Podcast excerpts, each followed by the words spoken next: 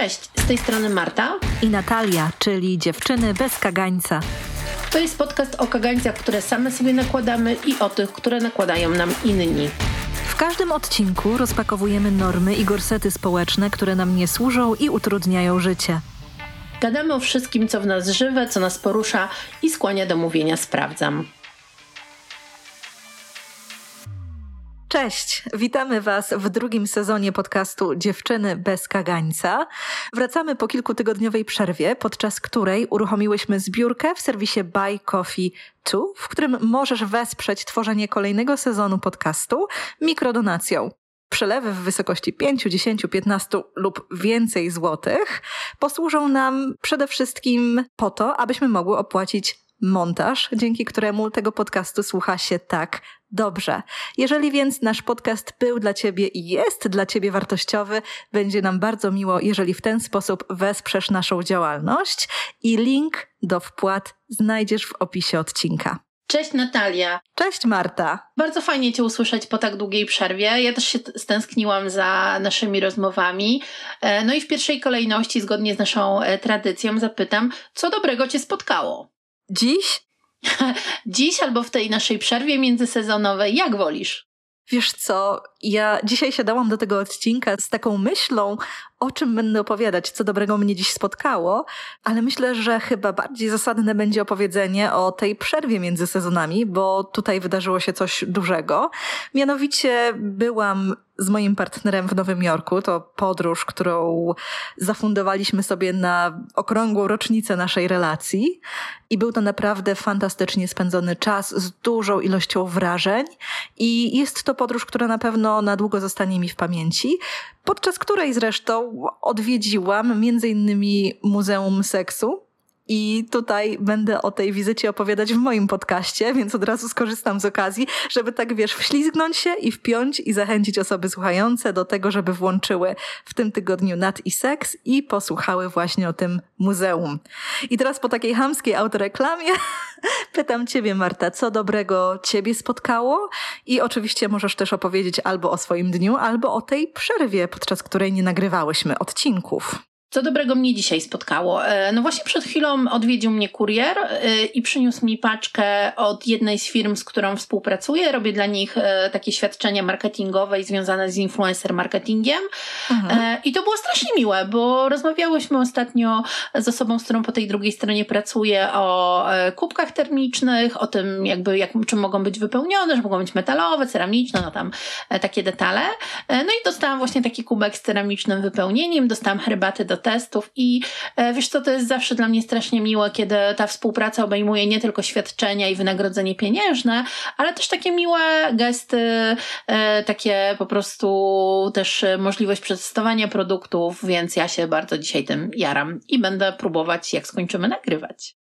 Wiesz co, jak tak słyszę o tej herbacie, to mm, no robi mi się tak ciepło i tak mi się marzy właśnie kubek herbaty, bo nie wiem, czy to słychać w moim mikrofonie, ale za oknem akurat trwa u mnie ulewa, więc myślę sobie, że taka ciepła herbata byłaby do niej naprawdę wspaniałym towarzyszem, towarzyszką. No ale dobrze, w takim razie przejdźmy do dzisiejszego tematu, bo postanowiłyśmy porozmawiać o słuchaj, to ja się chętnie z Tobą herbatą podzielę, jak się zobaczymy. E, a dziś postanowiłyśmy e, rozmawiać o świętach, bo kiedy nagrywałyśmy w pierwszym sezonie odcinek o granicach, o tym, jak je stawiać, kiedy są naruszane, przekraczane, no to wyszło nam, że no niestety w wielu rodzinach święta są takim momentem, kiedy mamy bardzo duże problemy z obroną naszych granic, ze stawianiem granic, utrzymaniem ich na miejscu, Aha. no bo tak jesteśmy skonstruowani i dlatego obiecałyśmy wtedy naszym e, słuchaczom i słuchaczkom, że porozmawiamy o świętach. No i to się stało, słuchaj. Niedawno było jeszcze lato, nagrywałyśmy e, w środku upalnych dni, opowiadałyśmy, jak u nas jest gorąco, a tu za chwilę, bo już za miesiąc, e, no przyjdą te święta, no i to jest ten moment, kiedy e, właściwie możemy o tym pogadać. I zacznę od takiego przewrotnego pytania, po co właściwie nam są święta? Wiesz, no pewnie ile osób, tyle punktów widzenia. Ale myślę, że gdybyśmy zapytały dowolną osobę, to odpowiedź byłaby w stylu na przykład po to, aby spędzić czas z rodziną, obdarować się prezentami, zjeść jakieś wyjątkowe potrawy. Wyobrażam sobie, że dla osób wierzących to również czas takich ważnych duchowych przeżyć. No i czyli jak to zwykle, wszystko zależy od punktu widzenia. Natomiast pytanie, które wydaje mi się bardziej zasadne, to po co mi są święta? Mi, czyli każdemu, każdej z nas. Bo zobacz, kiedy przyglądamy się obrazom świąt, na przykład w popkulturze, w reklamach, w innych przekazach marketingowych, to te święta mają konkretną wizję. Mają wizję tego, jak mamy je spędzać, mają wizję tego, jak ozdabiać dom i tak dalej. Natomiast myślę, że mało kto zadaje sobie takie pytanie, po co muszą święta? No bo święta mogą być po różne rzeczy. Mogą być właśnie po to, aby spotkać się z bliskimi, aby odpocząć, aby nacieszyć się inną, wyjątkową atmosferą, po to, aby zjeść konkretne potrawy, których z jakiegoś powodu nie przygotowujemy w inne dni. Mogą też być po to, aby mieć więcej czasu na bliskość z partnerem, partnerką, żeby spędzić czas z dziećmi, aby, no niekoniecznie już z dziećmi, ale pić wino przy choince, w świątecznych piżamach, przygotowywać grzańca i pierniczki ze znajomymi, ale też mieć taką dyspensę od codzienności, która często wydaje nam się monotonna i pozbawiona takich wyjątkowych elementów. I myślę, że zmierzam do tego, że mój pomysł to to, że święta są po to, aby odpocząć, spędzić końcówkę roku z kimś bliskim, spędzić ten czas w miłej atmosferze, bo zauważmy, że święta to taki okres zbliżania się do momentu granicznego. No bo tym momentem granicznym jest to, że kończy się jakiś rok, pojawia się obietnica nowego, co też dla wielu osób, myślę, jest takim znaczącym elementem tego czasu. Słuchając się e, w to, co mówisz, e, zauważyłam jedną dla mnie istotną rzecz, e, znaczy wiele istotnych rzeczy, ale tą, którą, na którą najbardziej zwróciłam uwagę, bo kiedy mówiłaś o tym, co jest dla ciebie ważne w święta, to powiedziałaś, że spędzanie czasu z bliskimi. I chciałabym dać temu trochę uwagi i trochę przestrzeni, mhm. ponieważ nie użyłaś słowa spędzanie czasu z rodziną, tylko użyłaś tego sformułowania bliscy. I myślę, że to jest fajny punkt wyjścia też do rozmawiania rozmawiania o świętach, że nasze rodziny to nie zawsze są dla nas bliscy. Znaczy ja wiem, jak to zabrzmiało, szczególnie w polskiej kulturze, ale mhm. no ja uważam, myślę, że wielu z nas tak uważa, że czasami rodzina nie jest, y, szczególnie ta daleka, którą widujemy rzadko, to nie są dla nas tacy najbliżsi ludzie, że czasami nasza grupa przyjaciół, y, mhm. nasi sąsiedzi, z którymi spędzamy dużo czasu, mogą być nam Boże, przepraszam, że to powiem, e, bliżsi niż nasza własna e, rodzina, e, z którą się widujemy bardzo rzadko. Myślę, że warto jest właśnie rozmawia rozmawiając i rozmyślając o świętach, kiedy mówimy sobie, chcę spędzić czas z rodziną, odpowiedzieć sobie, kto tak naprawdę jest dla mnie tą rodziną, z którą chcę się w święta spotkać i trochę odrzucić to, że my z pewnego rozpędu działamy, że idziemy e, co roku w te same miejsca, do tych samych ludzi, przeżywamy to w ten sam sposób, nie zadając sobie pytania, czy to mi służy, czy to mnie wspiera, czy to jest dla mnie dobre, czy to mi sprawia przyjemność, czy przeciwnie, to mnie męczy, e, powoduje, że jest mi niemiło, powoduje, że chcę o tych świętach jak najszybciej zapomnieć i dopiero za rok znowu o nich pomyśleć. I że czasami święta w naszej rodzinie e, to jest taki czas, o którym chcemy zapomnieć, zrobić ów i po powiedzieć sobie, dobrze, będę musiała o tym pomyśleć za rok. E, więc y, mhm. zastanawiam się, nie, że właśnie jakbyśmy sobie odpowiedzieli na to pytanie, które e, zadałaś na początku, po co mi święta? I kiedy nam wyjdzie, że święta są po to, żeby je spędzić z bliskimi, to żeby pójść za tym dalej i powiedzieć sobie, odpowiedzieć sobie w głowie, kim są dla mnie bliscy. Mhm. Wiesz, Marta, jak nagrywałyśmy odcinek w lecie, ten o granicach, to ja zaznaczyłam, że u siebie obserwuję, a raczej obserwowałam tak zwany świąteczny syndrom sztokholmski i od razu mówię, że nie jest to absolutnie jednostka diagnostyczna, ale takie moje robocze stwierdzenie tego, jak ja bardzo długo traktowałam święta. Bo traktowałam święta, a mówimy oczywiście o okresie Bożego Narodzenia, bo to on jest obudowany bardzo różnymi schematami, oczekiwaniami i tak. Bo bardzo często zdarzało mi się uczestniczyć w świętach, w których tak naprawdę nie chciałam brać udziału, ale nie wiedziałam, że można inaczej. No bo o czym jest syndrom sztokholmski? On jest o tym, że nie potrafimy dostrzec, jak dane okoliczności są dla nas drenujące, jak są dla nas niekorzystne, być może jak są dla nas toksyczne i uznajemy je za całkowicie normalne zjawisko. I bardzo długo właśnie takie poczucie mi towarzyszyło i ja też bardzo często musiałam święta po prostu odchorować emocjonalnie, dlatego że był to po prostu dla mnie trudny czas, ale też długo nie potrafiłam sobie odpowiedzieć na pytanie, po co ja właściwie to sobie robię. I myślę, że też nagrywamy ten odcinek z takiego punktu, że jeżeli ktoś, kto nas słucha, też zadaje sobie takie pytania, to być może ten świąteczny syndrom sztokholmski mu lub jej towarzyszy. Ja wywodzę się ze środowiska marketerów e, i to jest moja główna praca i mój główny zawód. I powiem Ci, Natalia, że to, że święta są w taki sposób obudowane, że towarzyszy temu tak naprawdę bardzo dużo różnego rodzaju presji związanej z prezentami, z gotowaniem, z tym, jak się na święta ubrać, jak się zachować, e, jak się dzielić opłatkiem, jak dzielić czas i tak dalej, to też jest e, tak naprawdę bardzo duży produkt marketingowy. Nie jest żadną tajemnicą, że cały okres Christmas to jest największy okres sprzedażowy w roku, e, kiedy firmy e, mają największą sprzedaż, kiedy budżety reklamowe są największe, kiedy tej komunikacji jest bardzo dużo i to wszystko nakłada na nas bardzo wiele presji. Inaczej, my się w tym wychowujemy, tak? Jakby święta towarzyszą nam właściwie od naszego wczesnego dzieciństwa i mało kto zadaje sobie takie pytanie e, właściwie o co w tych świętach chodzi, po co mhm. one są, czy to jest wszystko dobre, czy nie jest, czy nie jest dla mnie dobre.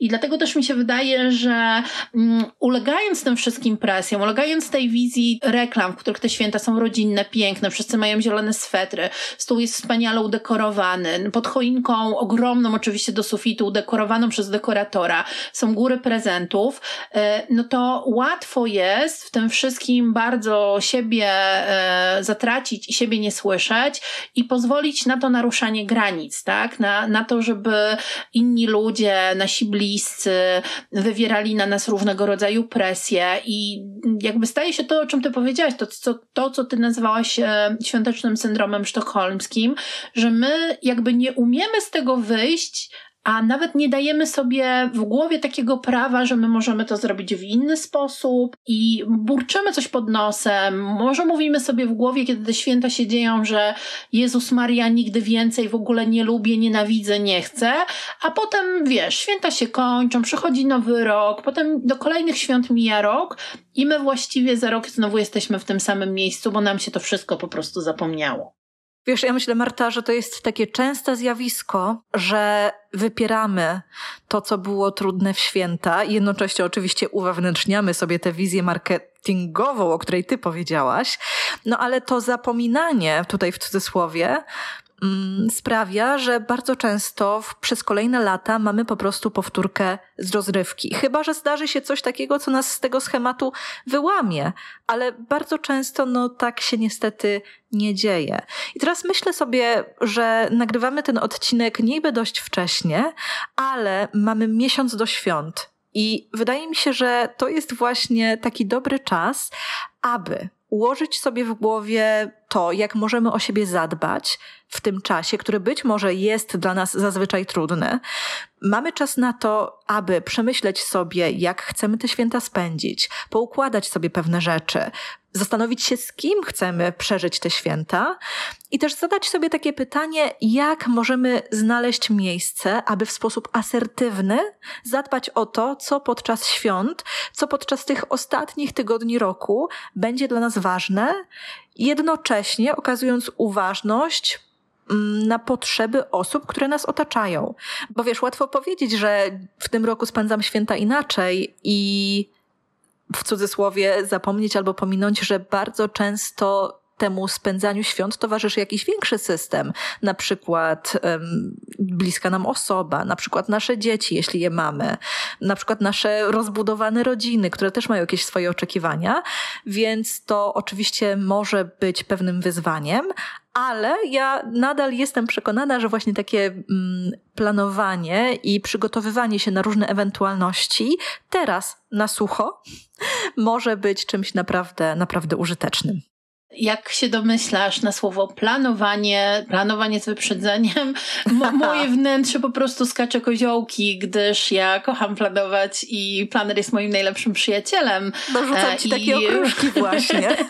I sprawo sprawowanie kontroli nad sytuacjami jest tym, co lubię e, chyba najbardziej. E, no nie, trochę też żartuję.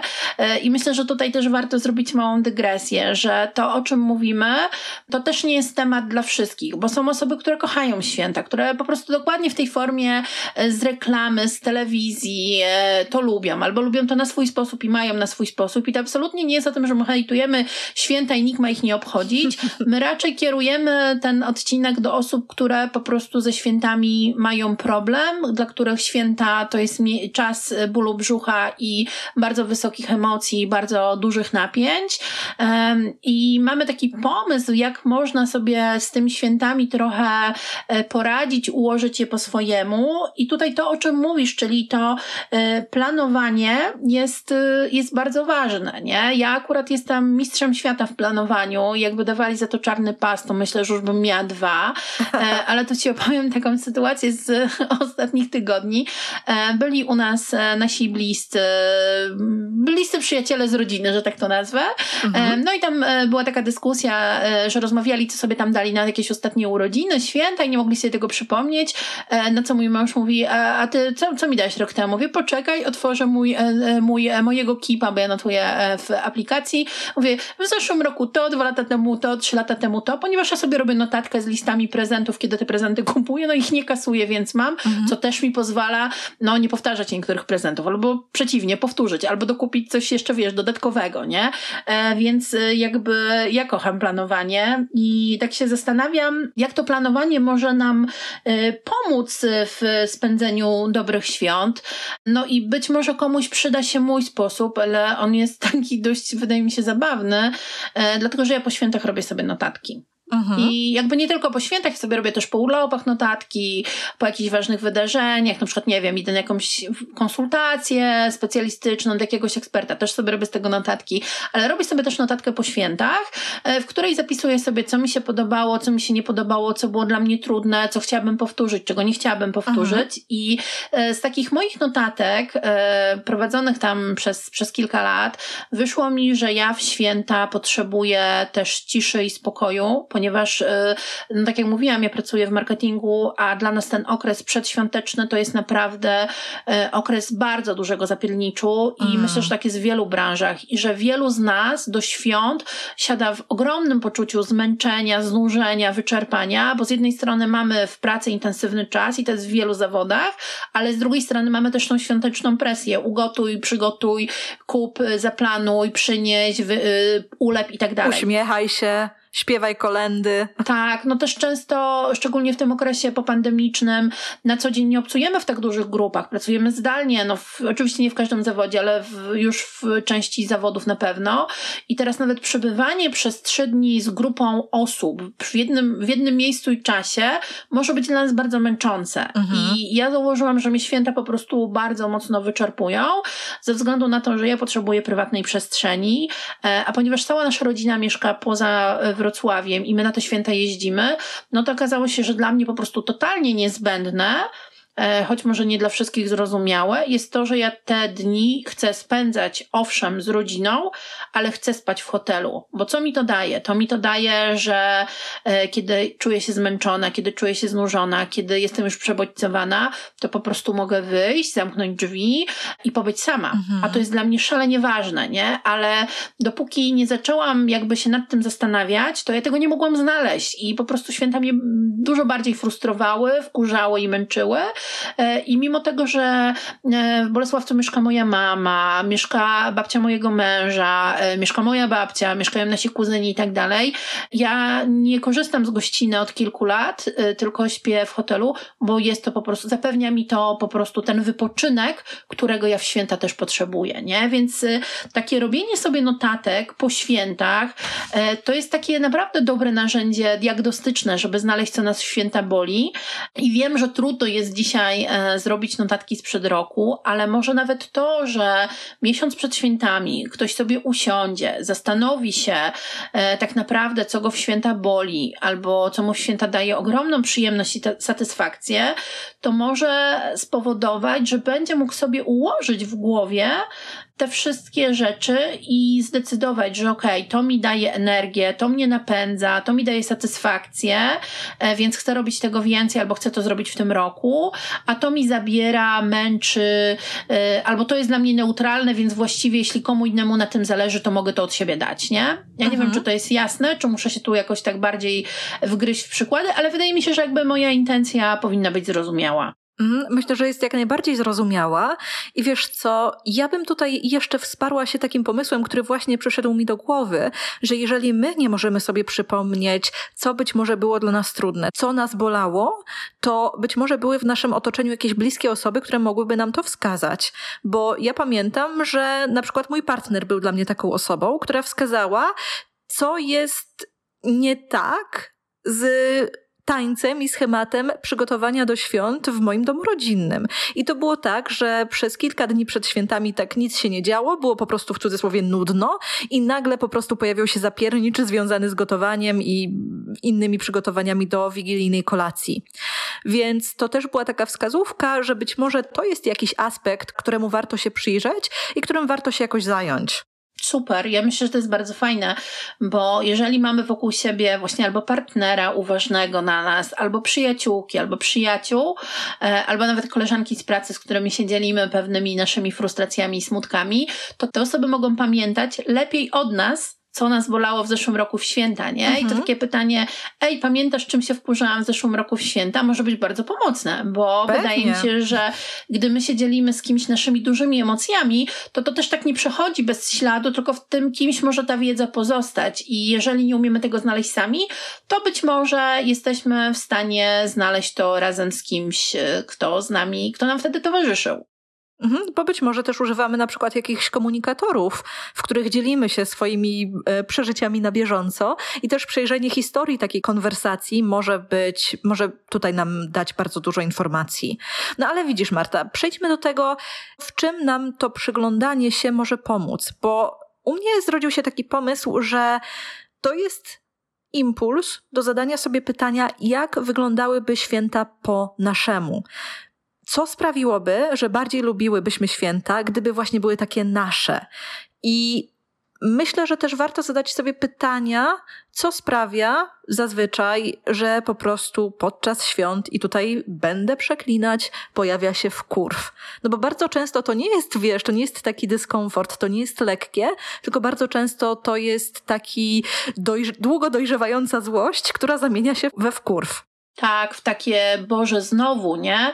No. W takie, że to że raczej nas nie zaskakuje, że coś się przytrafiło po raz pierwszy, tylko raczej mamy takie poczucie, ja pierdzielę, to się znowu stało. Ja już sobie mówiłam, że nigdy więcej, nie? Mało tego, jakbym odpowiednio wcześnie siadła i się zastanowiła nad pewnymi schematami, to bym wiedziała, że to się wydarzy, nie? No bo te niektóre symptomy się już pojawiają wcześniej mm. i e, to mogą być takie rzeczy, no tak się zastanawiam, o, o, co się, o co się kłócimy w święta i co jest dla nas święta trudne. Na przykład może być tak, że nie wiem, jakaś rodzina spędza cały czas przy stole, te trzy dni, że nie wiem, nie wychodzi na spacery i tak dalej, e, a my na przykład chcielibyśmy pograć w planszówki i wiesz, banały, takie naprawdę totalne banały. Do planszówki jest potrzebny stół, ale jeżeli babcia, ciocia nie pozwoli z tego stołu sprzątnąć, bo zawsze tutaj stało i w ogóle nigdy się tego nie zabiera, no to mhm. już jakby jesteśmy na straconej pozycji. Musimy znaleźć inną rozrywkę, e, którą będziemy mogli wdrożyć, jakby szanując też to, że ktoś ma takie, a nie inne przyzwyczajenia. Mhm. E, I powiem Ci, że to mnie kiedyś zaskoczyło strasznie, strasznie, bo w 2020 spędzaliśmy pandemiczne święta we trójkę z moim mężem i synem. Mhm. Mieliśmy wigilijne potrawy i po tych wigilijnych potrawach, gdzie wszyscy zjedli to, co mieli zjeść, ja to posprzątałam ze stołu e, i nagle po, po dwóch godzinach mo, mo, moje chłopaki przychodzą i mówią tak, ej, albo gdzie jest jedzenie? W lodówce. Ale jak w lodówce? No normalnie w lodówce. No jak, wiesz, po obiedzie, jak nie zjesz obiadu, do, coś zostanie z obiadu, to chowasz to do lodówki, nie? Mhm. A oni mówią, że no nie, jedzenie w święta stoi do końca, nie? I to mnie tak uderzyło, że przecież to jest tak dużo różnych takich elementów, które się składają na pewien sposób realizowanie świąt, e, które jakby z góry wiemy, jak, jak będą wyglądały. Czyli na przykład, jeżeli wkurza nas alkohol na święta, a nasza rodzina lubi alkohol na święta, to prawdopodobnie to i tak w tym roku nas wkurzy, nie? Więc mamy mhm. dwie strategie. Albo zadbać o to, e, żeby nas to nie wkurzyło, czyli na przykład, nie wiem, wyjść po pierwszej części kolacji i jakby już tego nie doczekać, mhm. no albo stworzyć odpowiednio wcześniej e, atmosferę do rozmowy i pogadania o tym i być może nie będzie tego alkoholu e, w święta, w, nie wiem, chociażby w samą Wigilię, mhm. No ale już sam fakt, że na przykład y, ktoś robiąc zakupy świąteczne, nie wiem, nasz y, partner, nasza rodzina taszczy siaty z alkoholem, no to, to już nam wskazuje, że to się jednak wydarzy, nie? Mhm. Więc no, dużo jest takich sygnałów i znaków ostrzegawczych, które nam pozwalają zobaczyć, że, że pewne rzeczy będą miały miejsce. Mhm. Wiesz, ja tutaj do tej puli rzeczy, które zakiszają w kurw, dodałabym jeszcze to, z czym myślę wiele osób się mierzy, mianowicie intruzywne pytania, bo wiesz, bardzo często, kiedy zbliża się okres świąteczny, w różnych portalach pojawiają się artykuły, jak odpowiadać na pytania, kiedy dzieci, kiedy mąż, kiedy żona, kiedy drugie dziecko i tak dalej, które są bardzo intruzywne, które są bardzo osobiste, ale też, wiesz, jak mierzyć się z chamskimi komentarzami typu, o, przytyło ci się, schudło ci się i, i tak dalej. To też mogą być takie rzeczy, które w okresie świąt powodują, że no właśnie czujemy się bardzo, bardzo niekomfortowo. I to też było moim udziałem, że gdy wracamy do domów rodzinnych, w których być może nie czujemy się traktowani fair, nie, nie czujemy się traktowani dobrze, w których nasze życzenia były ignorowane, potrzeby też były ignorowane, mm, w których nie ma się takiego poczucia, że jest się u siebie. Wiesz, co mam na myśli? Przede wszystkim myślę, że w takich, w których nie ma się poczucia, że jest się osobą dorosłą, bo ja myślę, że to jest problem wielu polskich mm, no domów, no tak. że kiedy my stajemy się dorośli i dla reszty świata jesteśmy osobami dorosłymi, które mogą o sobie stanowić, mogą podejmować w firmach kluczowe decyzje, mogą kupić sobie samochód za 100 tysięcy albo mieszkanie na 30-letni kredyt, to kiedy wracamy do domów w wielu rodzinach, znowu stajemy się tymi dziećmi, które można strofować, pouczać, dawać im swój pomysł na życie, no i w ogóle traktować w taki sposób nieadekwatny do sytuacji. I do wieku, tak, jak najbardziej. I widzisz, i z tego chyba wynika to, że wiele osób doświadcza podczas świąt takiego przebywania w pułapce, trochę bez wyjścia. No i później to te trudne emocje, które się pojawiają, aktywują się na przykład nie wiem, frustracją nad talerzem pierogów czy papierem do pakowania prezentów. I Gdyby w tej sytuacji pogrzebać, to myślę sobie, że okazałoby się, że te osoby wcale nie chcą być w tej sytuacji, że coś się musi zmienić, żeby one dalej partycypowały w ten sposób w tworzeniu po prostu świąt. No a mimo wszystko uczestniczą w takim rodzinnym tańcu, są częścią schematu, który, który im nie służy, są częścią schematu, którego po prostu częścią być nie chcą. I tutaj zazwyczaj wiesz, mamy takie dwie reakcje, że albo ta złość jest żera od wewnątrz, bo wiesz, zagryzają zęby, uśmiechają się, albo wprost przeciwnie, znajduje ujście w postaci kłótni, w postaci konfliktu. No i tutaj wracamy do emocjonalnego odchorowywania świąt. Mhm. Wiesz, Natalia, mi przychodzi jeszcze jedna rzecz do głowy a propos tego, co powiedziałaś na temat y, niestosownych pytań, że mhm. czasami te niestosowne pytania przyjmują jeszcze gorszą formę, a mianowicie formę składania życzeń. I to jest w ogóle coś, z czym miałam osobiste doświadczenia, czyli może nawet nie pytanie, kiedy drugie dziecko, tylko wręcz z życzeniami, to teraz życzymy wam córeczki. I to jest po prostu jakiś koszmar, że mm, ten moment składania życzeń, który powinien być momentem przyjemnym, przyjemnym, e, bliskim, no jakby we mnie powodował wysokie zjeżenie już e, chwilę przed tym, jak się miał wydarzyć, nie? I absolutnie nie pomagało mówienie bliskich mi osób, że stara to tylko chwilę, to wiesz, za, zaciśnij zęby i przetrwaj, nie? Bo ja nie chcę zaciskać zębów i przetrwać, bo e, dając mi takie życzenia, ktoś komunikuje mi, że raz nie szanuje moich granic, dwa zupełnie mnie nie zna, no bo ja nie chcę mieć drugiego dziecka i jakby życzenie mi go nie jest dla mnie żadnym przyjemnym życzeniem. Wiesz co, to mi się kojarzy z takim pasywno-agresywnym sposobem składania życzeń, gdzie tak naprawdę składasz te życzenia sobie, czyli mówisz, czego życzysz sobie, przerzucając to na drugą osobę. Na przykład to jest tak, jak ja bym powiedziała mojemu partnerowi i życzę ci, żebyś mnie kochał. Tak. w ogóle jak to brzmi, ale to jest właśnie z tego samego gatunku. Nie, bo ja mam marzenie, żeby, nie wiem, żeby bawić jako, nie wiem, jako babcia jeszcze wnuczkę przy okazji, no to teraz życzę ci córeczki. No, Och. dokładnie, dokładnie. Więc jakby, no święta są takim momentem bardzo trudnych takich e, zachowań e, w relacji. W wielu domach wydaje mi się, że wybuchają równo świąteczne kłótnie. Oczywiście są domy, w których to, nie, to się nie dzieje, jest miła atmosfera i jakby ten odcinek w ogóle tych tych, tych, tych, osób nie dotyczy, no ale są, są też domy, w których po prostu e, eskalują święta kłótnie, konflikty, e, niewypowiedziane emocje, niewypowiedziana, niewyrzucona złość, no bo, no bo tak tańcujemy, tak jak właśnie powiedziałaś, uczestniczymy od lat w takim tańcu.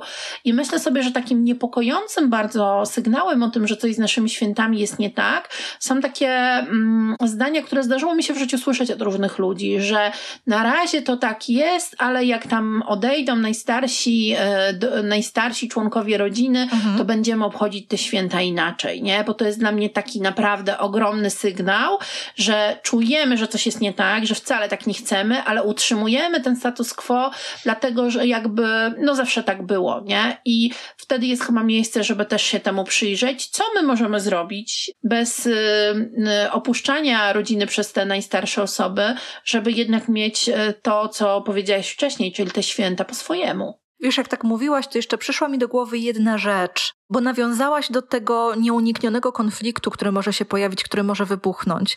Ja myślę, że wiele z nas zdaje sobie sprawę, z czego te konflikty wynikają, jakie jest ich źródło. Na przykład to, że przygotowanie świąt leży na barkach bardzo niewielkiej liczby osób w rodzinie, często na kobiecych barkach, sprzątanie domu, przygotowanie wszystkich potraw i tak dalej, i przygotowanie prezentów.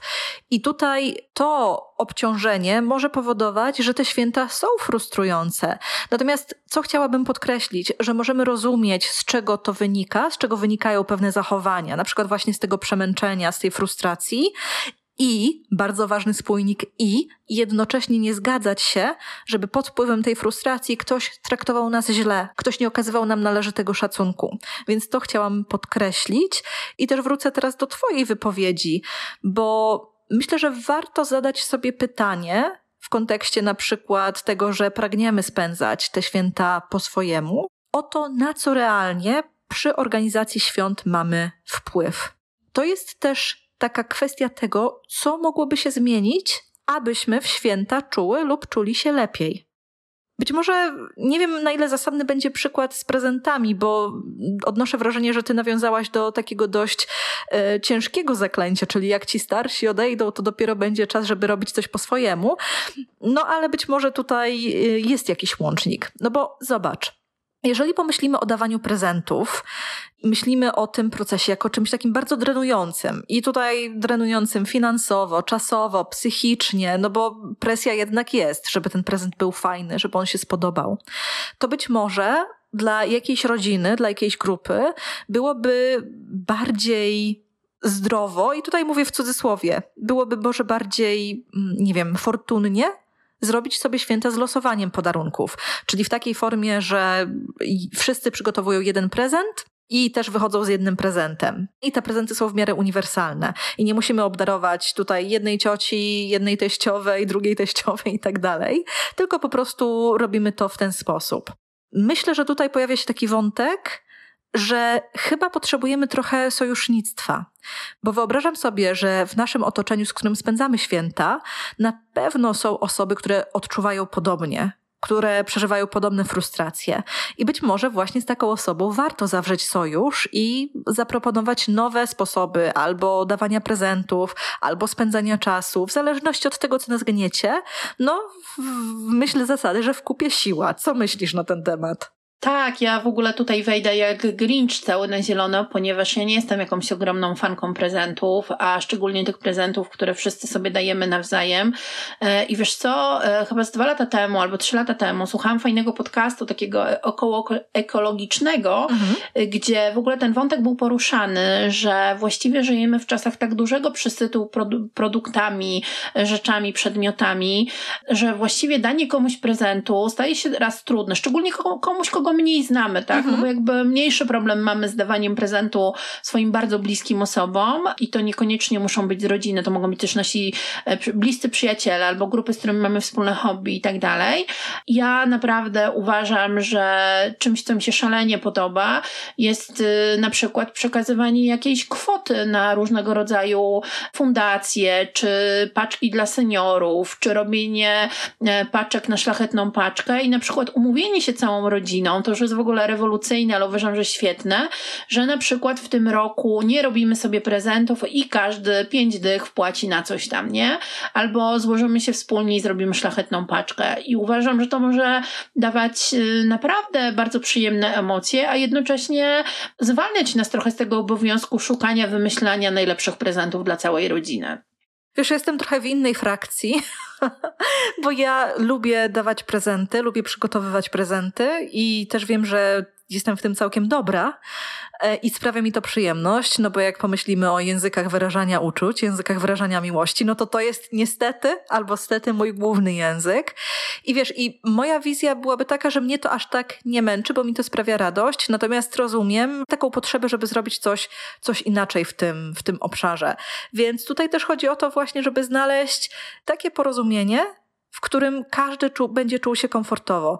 Bo być może na przykład będą w naszym otoczeniu osoby, którym trudno będzie wytłumaczyć, że nie znajdą teraz pod choinką czegoś fizycznego, bo każdy z nas umówił się, że wpłaci 50 czy ileś tam złotych na konkretny cel. I tutaj być może ktoś byłby tym zraniony. Mhm. Tak se tu burknę potem sam. Mhm. No dobra, Natalia, nie byłabyś moim sojusznikiem, gdybym szukała kogoś do tego, żeby zrezygnować z prezentów. No nie. Ale może byłabyś moim sojusznikiem, gdybym szukała kogoś, e, żeby nie spędzać całego dnia przy stole, mhm. albo e, żeby na przykład pójść na spacer, albo na łyżwy, pewnie na śnieżki nie, czy na kulik, bo nie będzie śniegu, ale e, z tobą sojuszowałabym się pewnie w takich kwestiach związanych z tym, jak spędzić ten czas, z tym, że może nie będzie będziemy wszystkiego gotować, ale zamówimy coś w dwóch, trzech dobrych, sprawdzonych miejscach, dzięki czemu tej, tego gotowania będzie mhm. mniej. E, w ogóle powiem Ci, e, że moja mama pracuje w Niemczech e, i na przykład jak ona opowiada tam, jak my świętujemy, ile u nas się gotuje na święta, no to te rodziny, w których przybywa, są często zdziwione tym, bo na przykład w tych rodzinach podaje się w święta uroczysty obiad, który jest właściwie cały zrobiony w domu i składa się tam, nie wiem, z trzech trzech, czterech potraw i tyle. I to jest ich gotowanie na święta. Natomiast y, mam wrażenie, że w Polsce nadal gotuje się dużo za dużo i część tego jedzenia mm. zostaje i je się to potem do Sylwestra albo Nowego Roku.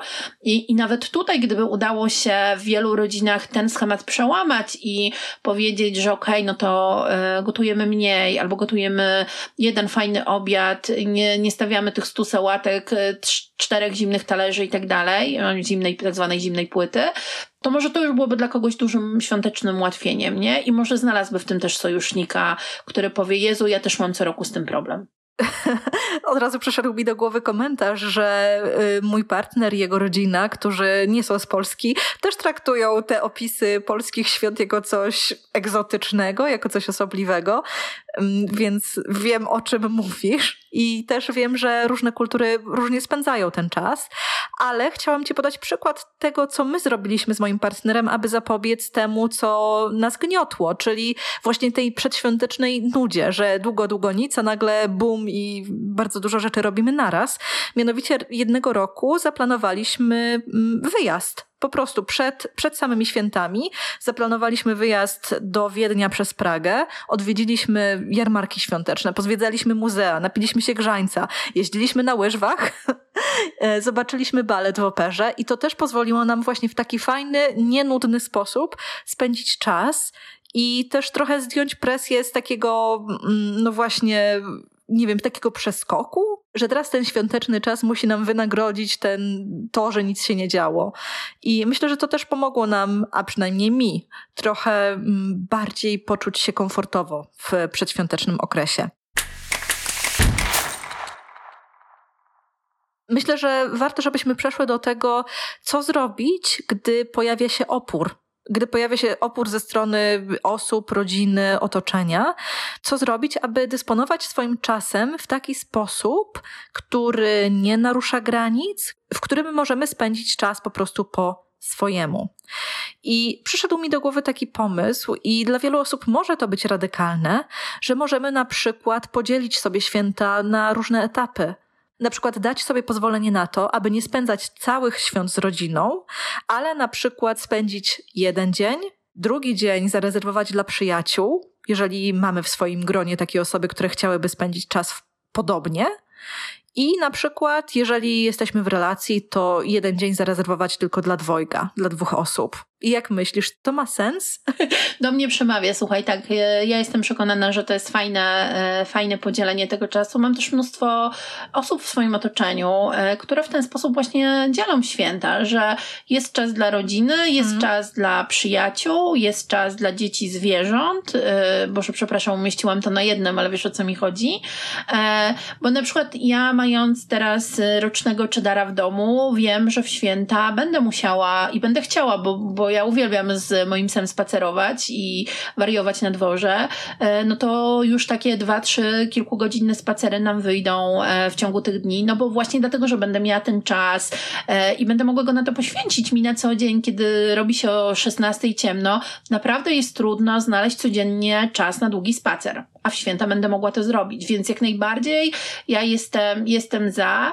tylko teraz sobie myślę, że o ile to przyjdzie z pewną łatwością osobom, które mają jak ten czas zagospodarować, to oporować tą sytuację mogą na przykład rodziny, dla których ta opcja rodzinnych świąt jest jedyną opcją, nie? I, i to może być problemem, i tam może być ten opór.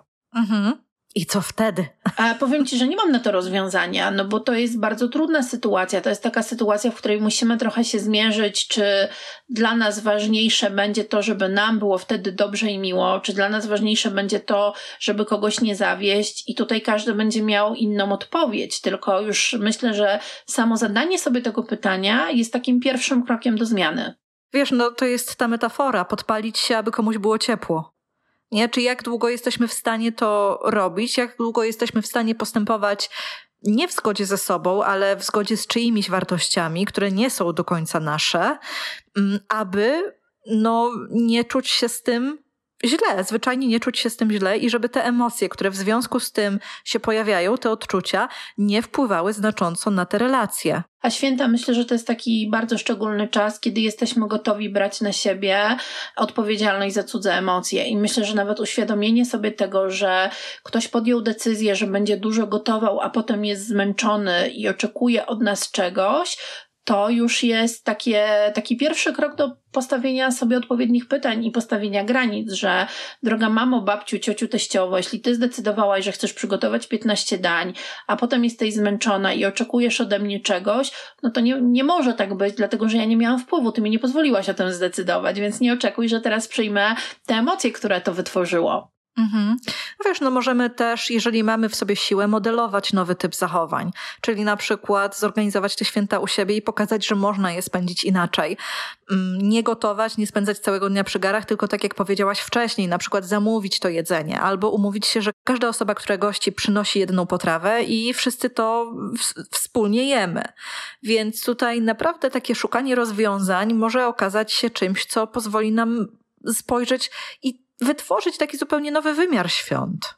Wiesz co, teraz jak powiedziałaś o tym, że możemy zamiast e, się gościć na święta, to zorganizować święta u siebie, e, to przyszło, przyszło mi do głowy takie ćwiczenie, które robiliśmy na moich studiach, mhm. bo e, rozmawialiśmy o tym, jak w ogóle, jak wygląda piramida potrzeb Maslowa i jak, na, na, jak w tej piramidzie układa, jak, jakie potrzeby może nam zaspokoić jedzenie, nie? No i oczywiście poza podstawowymi fizjologicznymi, no to jedzenie może też dawać, zaspokoić zaspokajać nasze potrzeby e, przynależności, czy naszą e, potrzebę takiego wykazania się i samorealizacji.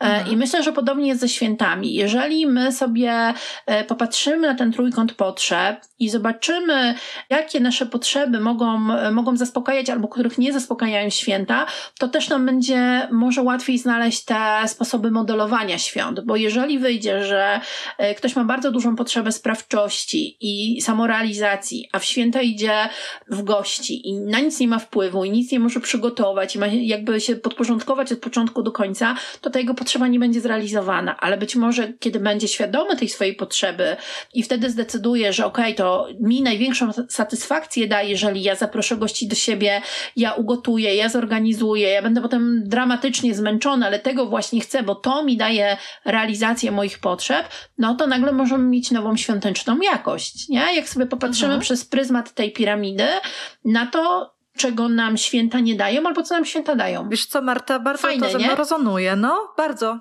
Myślę, że myślę, że nie, nie powiem nic mądrzejszego. nie, to było, to było wystarczająco mądre.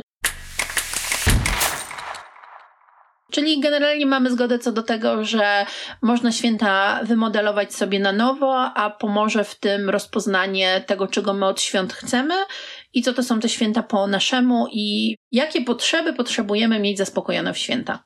No to Marta, myślę, że to jest taki dobry moment, aby podsumować temat świąt i świątecznego syndromu sztokholmskiego.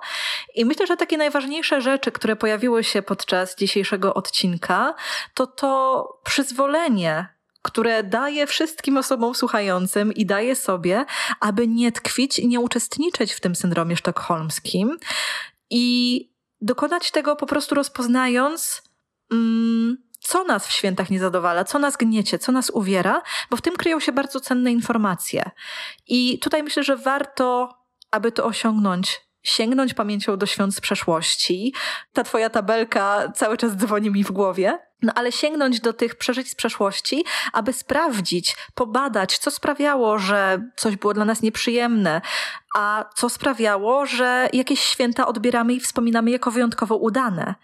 I to też prowadzi nas do kolejnych pytań, do kolejnych wskazówek, jak możemy wyeliminować to, co nam przeszkadza, i też jakie pomysły pojawiają się, aby powtórzyć to, co było dla nas przyjemne. No i tutaj też odsyłam do naszego odcinka o granicach, no bo nie zapominajmy, że granice obowiązują nas też w święta. I warto zastanowić się, jak możemy, i to jest bardzo dobry czas teraz, kiedy jeszcze mamy kilka tygodni, jak możemy zadbać o siebie w chwilach, gdy nasze granice będą naruszane, gdy będą przekraczane, gdy będzie to nieuniknione. Możemy zadać sobie pytanie, o co możemy poprosić, kto może nam zaoferować wsparcie. Możemy wytworzyć sobie strategię postępowania co zrobimy, gdy te granice zostaną przekroczone, gdy zostaną naruszone? Jakie będą nasze strategie na rodzinne przepychanki, na niechciane, intruzywne komentarze i tak dalej. I myślę, że to tyle ode mnie, takie krótkie podsumowanie dzisiejszego odcinka. Natomiast chciałabym też zapytać Ciebie, co zabierasz dla siebie z dzisiejszej rozmowy? Wiesz co, to ja na koniec jeszcze chciałabym dodać o tak zwanych daj spokojach, czyli okay. w święta pojawiają się takie sytuacje, w których to jest blisko tych granic, czyli na przykład my nie dajemy dzieciom e, cukierków, a babcia daje dzieciom cukierki i mówi, ale daj spokój, to są święta. E, my nie jemy mięsa, ale ktoś nam kładzie to mięso na talerz i mówi, ale przestań, przecież to białko, to musisz jeść białko, nie? I jakby te wszystkie sytuacje, w których pojawia się ten daj spokój, to są też takie miejsca, które możemy sobie wcześniej przemyśleć, jakie one się wydarzą i co to będzie i wymyślić sobie odpowiedzi i przećwiczyć sobie na sucho, czyli co powiem e, osobie składającej mi życzenia, która po raz raz piętnasty będzie mi życzyć czegoś, czego ja sobie nie życzę, nie? Bo wtedy mhm. trudniej nas jest zaskoczyć i też myślę, że na poziomie emocjonalnym oswajamy trochę tą sytuację i ona jest dla nas być może wtedy trochę mniej, e, mniej straszna. Więc e, ja zabieram z tego odcinka e, przede wszystkim to, że warto jest sobie po świętach robić notatki, do czego bardzo zachęcam, że warto do tych notatek wracać i że każdy ma prawo spędzić święta po swojemu i dać sobie wewnętrzną zgodę na to, żeby przeżyć święta jak chce. I jeżeli w tym roku nie czuje tej przestrzeni, że daje sobie dyspensę na całe święta i całe święta spędzi tak, jak, jakby chciał najbardziej, jak chciał, chciała najbardziej, e, no to żeby sobie chociaż kawałek tych świąt zrobić tylko po swojemu, czyli na przykład powiedzieć sobie, ok, dwa dni spędzam z rodziną, z tradycjami, z tym, jak jest zawsze, a jeden dzień totalnie robię wszystko to, co chcę, co lubię, co mnie cieszy e, i co sprawia mi, że jest e, wspaniale, i że ok, okej jest sobie powiedzieć, nie lubię świąt, one nie mają dla mnie żadnej wartości, nie, nie, nie czuję żadnego sentymentu i chcę wyjechać pod palmę i w ogóle sobie nie zawracać tym głowy. I to też jest jak najbardziej okej. Okay. Zrobiłam to raz i było super. Ja jeszcze nie zrobiłam tego nigdy, więc wszystko przede mną. Ale wiesz co, to jeszcze od siebie dodam, że jestem po prostu, zostaję z takim efektem wow, Mm, dotyczącym tego, jak zaprosiłaś tę piramidę potrzeb Maslowa i że możemy różnym sytuacjom przyglądać się właśnie z tej perspektywy, czyli tych potrzeb podstawowych i tych potrzeb e, powiedzmy wyższego, niższego rzędu i przykładać się do świąt, no bo jeżeli święta nie dają poczucia spokoju, nie dają poczucia samorealizacji, no to co one mi zaspokajają? Dokładnie. Nie? I czy tutaj ta szala tych potrzeb zaspokojonych znajduje się wyżej niż szala potrzeb, które jednak zaspokajane nie są. No, to jest bardzo fajne narzędzie i polecam, można sobie przykładać do różnych sytuacji, bo ono naprawdę może nam przynieść bardzo cenną wiedzę. To co? To myślę, że to tyle na dzisiaj i tym samym otwieramy taki nasz cykl świąteczno-noworoczny. A ja Ci po prostu bardzo dziękuję za dzisiejszą rozmowę. Ja Tobie też i zapraszam naszych słuchaczy i słuchaczki na kolejny odcinek, który będzie o prezentach i będzie 6 grudnia. A ja przypominam o linku do wirtualnych kaw i wsparć podcastu, który znajdziecie w opisie odcinka. Papa! To były dziewczyny bez kagańca. Subskrybuj nasz podcast i podaj go dalej. Do następnego razu.